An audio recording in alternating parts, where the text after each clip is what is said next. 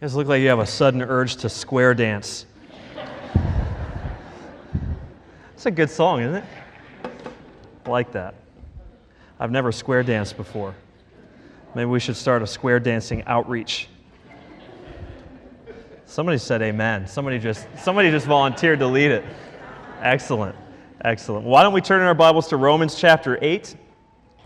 If you're visiting with us this morning, our pattern is typically to work straight through entire books of the Bible, studying them verse by verse.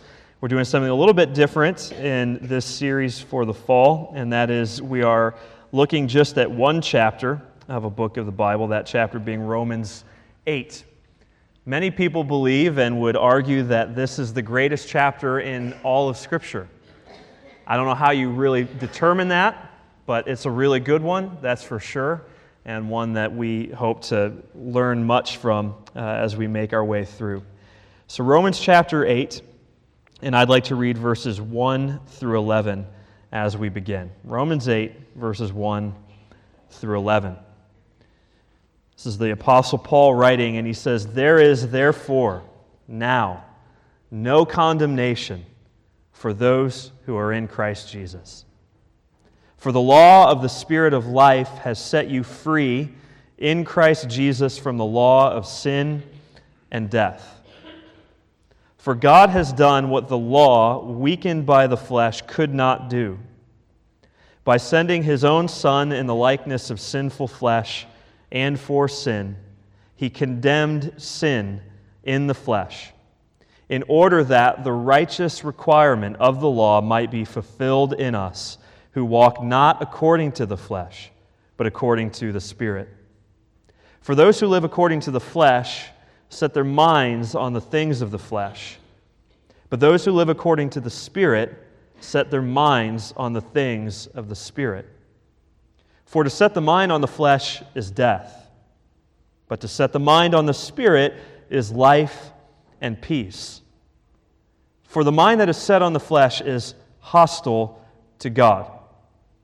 For it does not submit to God's law, indeed, it cannot. Those who are in the flesh cannot please God. You, however, are not in the flesh, but in the Spirit. If in fact the Spirit of God dwells in you. Anyone who does not have the Spirit of Christ does not belong to him.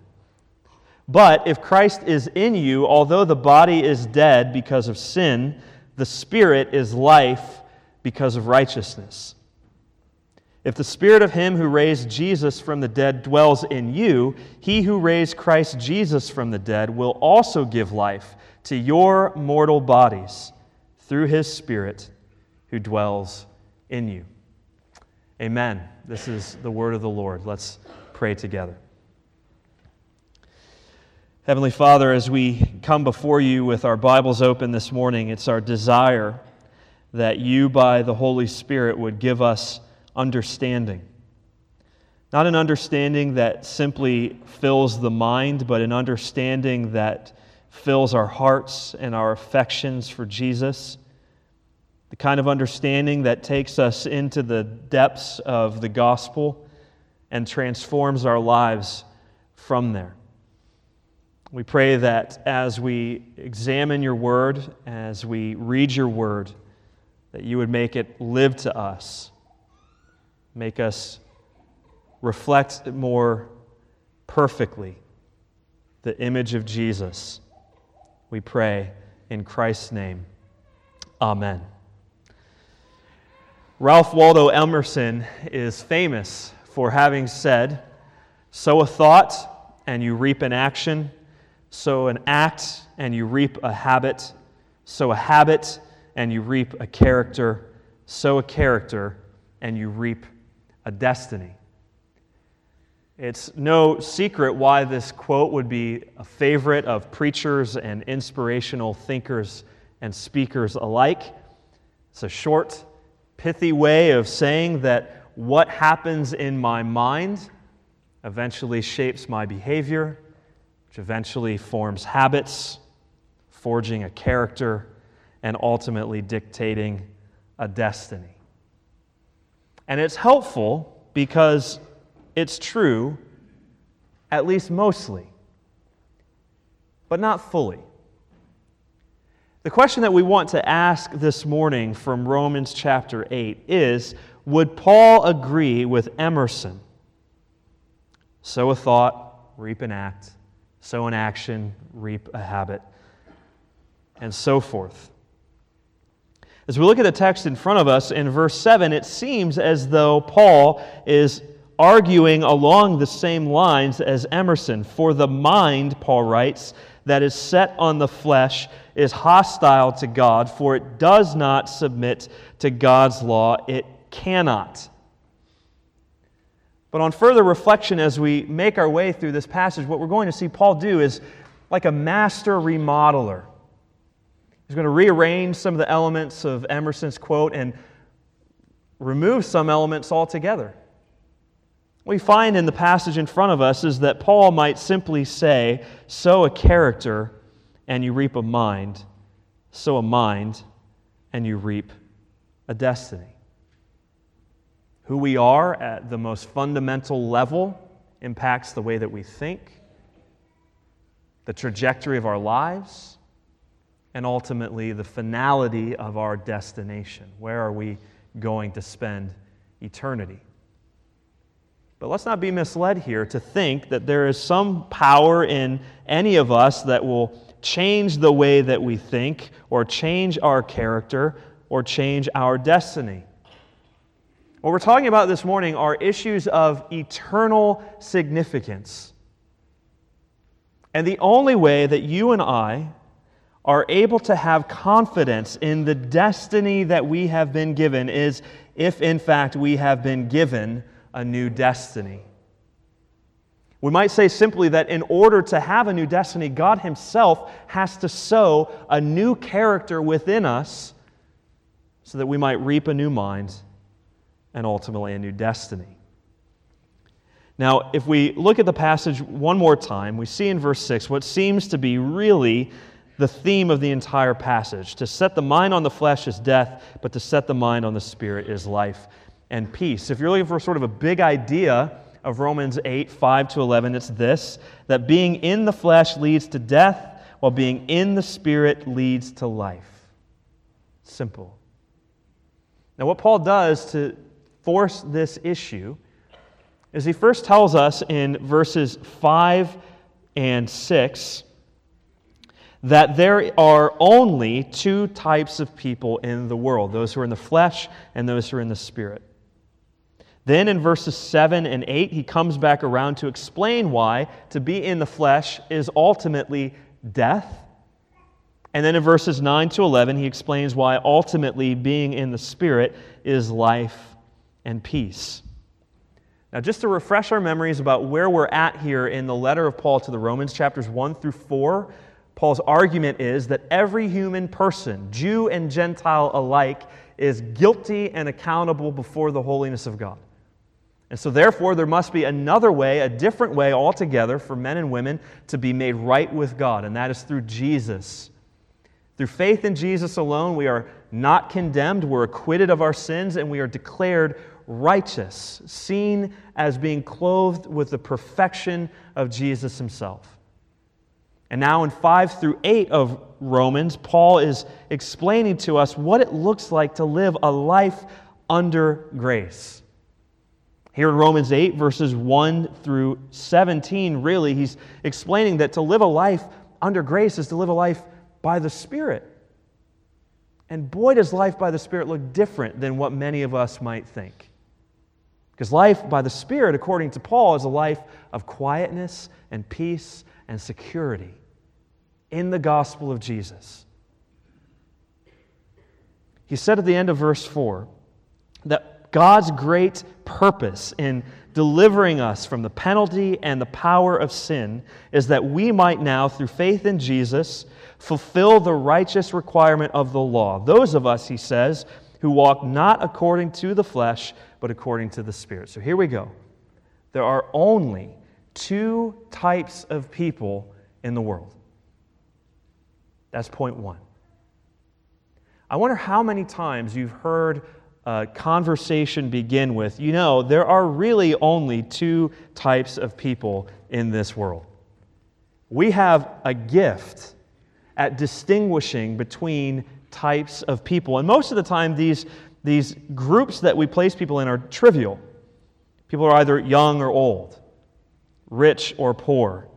We might say there are only two types of people in this world Democrat or Republican, Apple or Samsung, Fox News or CNN, cat people or dog people. Where I'm from, up until about 20 minutes ago, there used to be two types of people Tyrod Taylor people and Baker Mayfield people.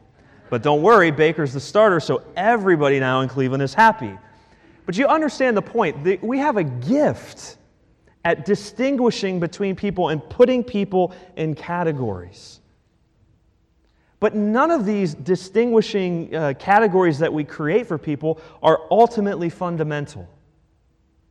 Paul here tells us that there are two types of people in this world at the most fundamental, primary, and profound level. Those, he says, verse 5, who, quote, live according to the flesh, and those who, quote, live according to the Spirit. Flesh, Spirit. Now, I don't love the word live here in verse 5. You say that's none of your business. You didn't write Romans, and you should be very happy that I didn't. But in the original language, the word live isn't there. If you have a New American Standard Bible, for instance, you'll read that the text says, those who are according, who are according to the flesh and those who are according to the Spirit. We're talking not about who or what I do, we're talking about who I am. So, a character. Now, what does it mean to be according to the flesh? It's a strange way to describe people to be of the flesh or after the flesh. One of the best dictionaries of the Greek language says this about Paul's use of flesh or sarx in Greek. In Paul's thought, especially, all parts of the body constitute a totality known as sarx or flesh, which is, hear this, dominated by sin to such a degree that wherever flesh is, all forms of sin are likewise present, and no good thing can live in the flesh. Douglas Moo, a commentator on the book of Romans, puts it this way the flesh is the, quote, this worldly orientation that all people share. So here we have it. There are some people in this world who are according to the flesh. They are dominated by sin. They live in the realm of this world. They are opposed to and hostile to God. They are, whether they acknowledge it or not, enslaved to sin and disobedience, according to the flesh. On the other hand, there are those, Paul says, who are according to the Spirit. That is to say, that through faith in Jesus Christ, they have been given the purchase gift of the third person of the Trinity, the Holy Spirit. They've been brought out of death and into life, transferred from life in the flesh into life in the Spirit. Sometimes we think about flesh and spirit as these two warring parties in the soul of a believer, and that's partially true. But here for Paul, you are either of the flesh or you are of the Spirit. You are either, to put it simply, outside of Christ or in Christ, unregenerate or regenerate. And this is the only distinction, uh, distinction among human persons that really amounts to anything. Eternally, significantly, unregenerate or regenerate. Now, out of the character here of being in the flesh or being the spirit, you see that there is a mindset. For those who are or live according to the flesh, set their minds on the things of the flesh. Those who are of the spirit set their minds on the things of the spirit. We ought to think about mind here as the totality of a person my intellect, my heart, my affections, the things that I love and value and cherish, the things that I turn away from in disgust. Paul says, where you reside, either in the flesh or in the spirit, dictates the course of your entire life. If I remain outside of Christ, my mind, my heart, my affections will remain opposed to Christ. If I'm in the Spirit, my mind, my heart, my affections will be along the trajectory of the things of the Spirit and of Christ. And from this mindset, Paul says, we reap a destiny. Verse 6 For to set the mind on the flesh is death, but to set the mind on the Spirit is life and peace. There are only really two types of people in this world. Now, Paul has told us that the destiny that awaits those who are in the flesh is death. And the question we want to ask is why? Why? For to set the mind on the flesh is death. Verse 7 For or because the mind that is set on the flesh is hostile to God, for it does not submit to God's law. Indeed, it cannot. Those who are in the flesh cannot please God. Secondly, we see that the flesh is death. And the reason that the flesh is death, in a word, is the word hostility. Now, what we have to say here from the Bible is striking, it's startling, it's painful, and should be thought about and preached about with tears in our eyes. I want you to notice here in verses 7 and 8 the absolute hopelessness of a life lived outside of Jesus. The mind that is set on the flesh is hostile. Notice that Paul does not say that the mind that is set on the flesh, the mind that is outside of Jesus, is neutral. He says hostile, at enmity with, at war with, is an enemy of God. Now, how does this manifest itself? Well, you'll notice from the Bible exactly what Paul says. It manifests itself in the unregenerate attitude towards the law of God. It is at enmity, at war, opposed to God. Why? It does not submit to God's law. I can remember when I was a child there being this story of a young man who had visited in Singapore. And while he was there, he spit his gum out on the sidewalk. And they arrested him for it. And his punishment was that he was to be caned. Now, from the American perspective, that's a bit harsh. But from the perspective of those in Singapore, to go to another country and to blatantly disregard their law is an act of hostility, it's an act of rebellion. And so, too, is it also true with the Lord. We show our enmity, our hostility towards God by not submitting to God's law. This is what it's like to live in the flesh. For your consideration, Paul in Romans 7 says, verse 5 For while we were living in the flesh, this realm opposed to God, our sinful passions, aroused by the law, were at work in our members to bear fruit for death. Paul says, The moment we were confronted with God's law while we were in the flesh, immediately we began our plans to break it. Hostility.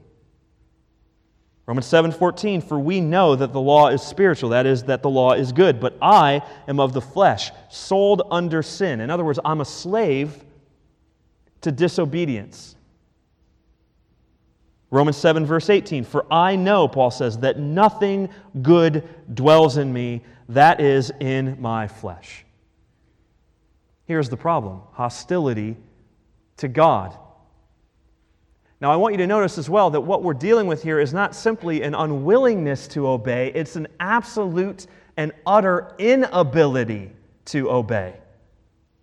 It does not submit to God's law, Paul says. Indeed, it cannot. It's unable. Those who are in the flesh cannot please God. The writer to the Hebrews says, without faith, it is impossible to please Him. And what we're talking about here is a theological concept that often is called total depravity. Now, that doesn't mean I'm as bad as I could be, but it does mean that it's impossible for me to be as good as I should be. Doug Moo again explains this idea by saying that total depravity does not mean that all people are as evil as they possibly could be, that all people commit every possible sin, nor does it deny that there is knowledge of the good in each person. What is meant, rather, is that every person, apart from Christ, is thoroughly in the grip of the power of sin, and that this power extends to all the person's faculties. To be outside of Christ is to have sin infecting my mind, my heart, my will, my actions, my attitudes. Sin is everywhere.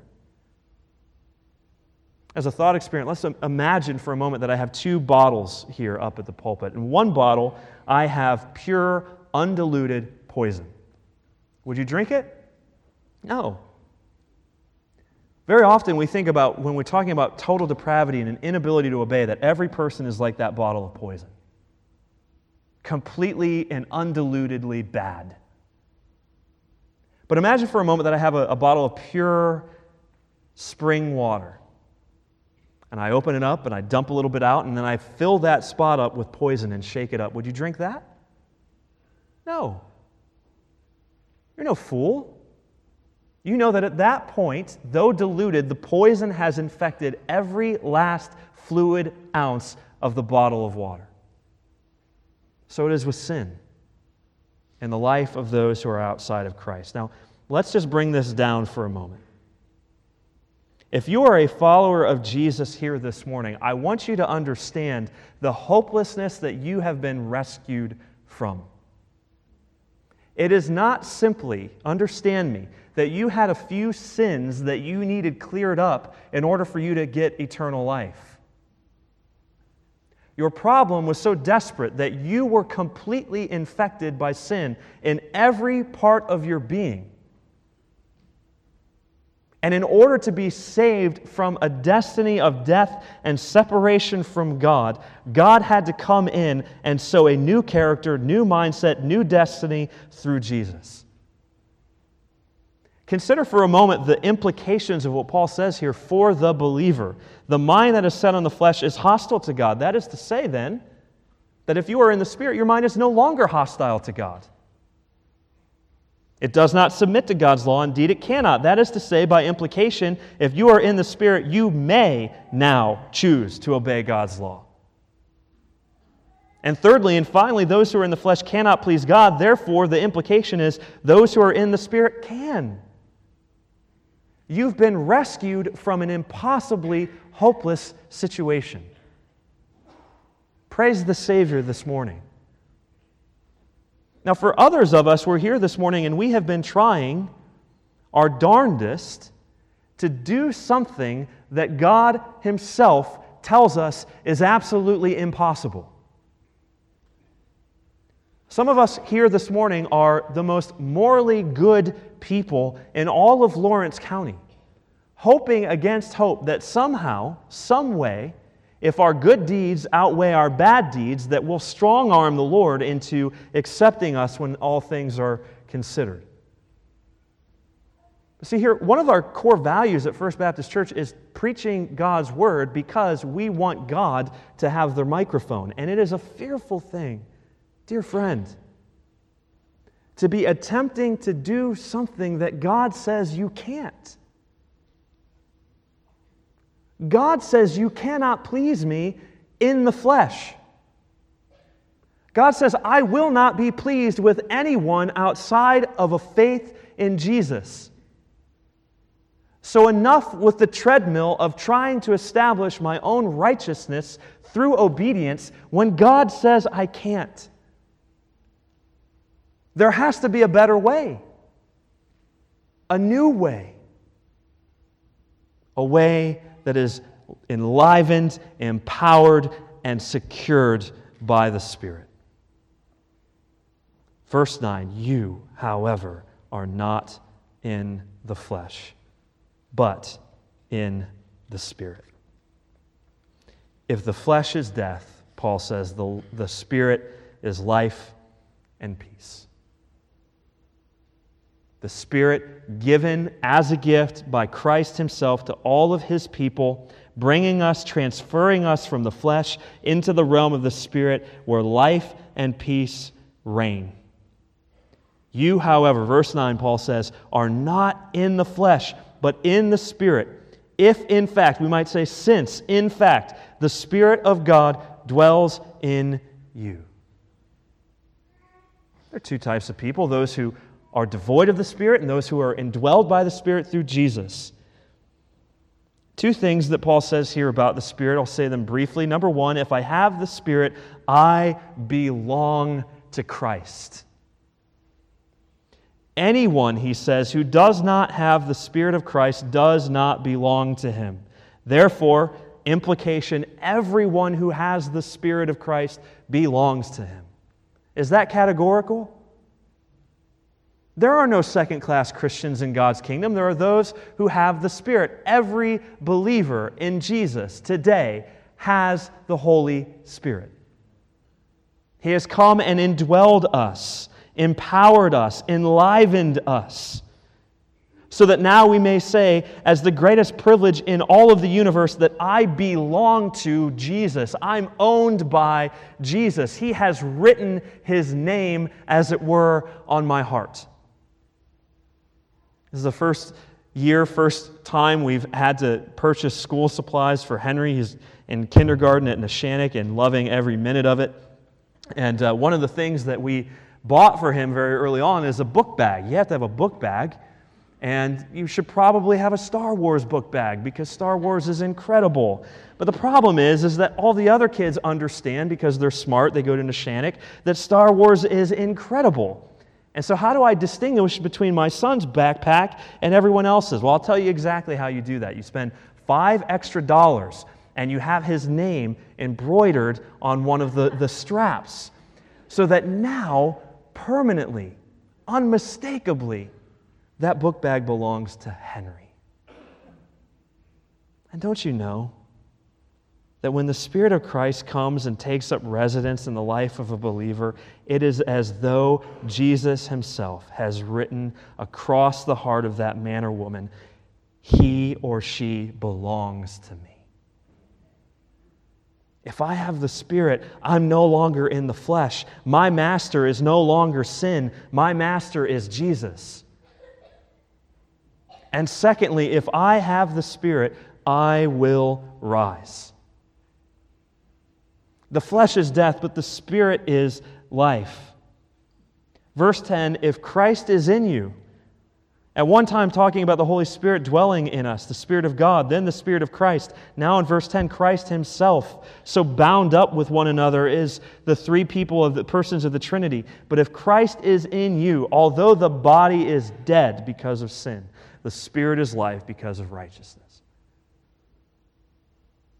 There is no more fearful expectation of judgment for those who are in the Spirit.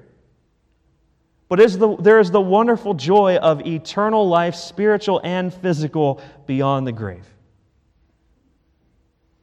I want to speak to you just autobiographically here for a moment. I've been talking about this to a couple people recently. And, you know, part of being a pastor, part of what comes with the territory of being a pastor is dealing with death. You walk into the room right as someone has passed away or as someone is passing. And you pray with the family. One of the things that happens over time as you experience this, you know, a handful of, of times is that you begin to be desensitized to the reality of death. Last week, I walked into a room five minutes after my dad had died. And I looked at a lifeless body. And the sting of physical death was right there before me. It, it haunts me. I can't get the thought out of my mind. But on the other side of it all is the fact that I saw my dad transformed by the Spirit of God, and so I know. Not that I feel, I know beyond a shadow of a doubt that though the body is dead because of sin, his spirit is life because of righteousness. Jesus says to the thief on the cross, Today you will be with me in paradise. Delivered over, Jesus was for our trespasses, raised for our justification. And that pattern, dear loved ones, set by Jesus, is the pattern that awaits all who belong to him. Look at verse 10. If Christ is in you, although the body is dead because of sin, the spirit is life because of righteousness. Verse 11 If or since the spirit of him who raised Jesus from the dead dwells in you, took up residence in you, he who raised Christ Jesus from the dead will also give life to your mortal bodies through his spirit. Think about for a moment the juxtaposition there life, mortality. He will give life to your mortal, decaying body. And so we have hope. We can sing things like, When I reach my final day, He will not leave me in the grave, but I will rise. He will call me home because the Lord is my salvation. Tom Schreiner, a professor at Southern Seminary, says the presence of the Spirit demonstrates that believers will not be saddled with their weak and corruptible bodies forever. Our aging saints say, Praise God. The Spirit is a life giving Spirit and will overcome death through the resurrection of the body. Sow, a character, flesh or spirit, reap a mind a mind set on the flesh or a mind set on the spirit. Sow a mind and reap a character. Death, resurrection, hope. There's a great joy when God's word comes to us with such crystal clear, black and white clarity that we have to ask ourselves the question if in fact, as God's word says, there are only two kinds of people in this world. The most important question that I can ask myself this morning Mike, which one are you? You can't answer that for me, and I can't answer that for you. Your spouse can't answer that question. Your children can't answer that question. Your parents can't answer that question. Only you and a moment of honest reflection can answer that question. Where is my mindset? Am I driven by a desire to fuel the lusts of the flesh? Do I trample underfoot the law of God? Do I live with an open hostility and rebellion, indifference to Him? If the answer is yes, then today, dear friend, is the day of salvation. If, like Paul, I can say, I'm not what I once was, but by the grace of God, I am what I am, the Spirit has enlivened me and changed my desires and my affections. I've been converted and changed. Well, then what awaits you is this lovely, beautiful, priceless resurrection hope. There's only one way to have a hope like this and his name is Jesus.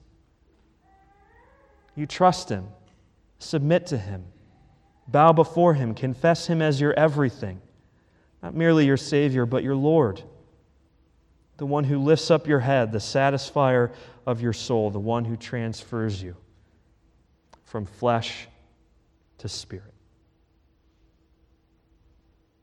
And if so, well, Verse 13 tells us we've got a debt to pay out of grateful obedience, living according to the Spirit rather than the flesh. You believe in this Jesus. I pray that you do. Let's bow and pray together.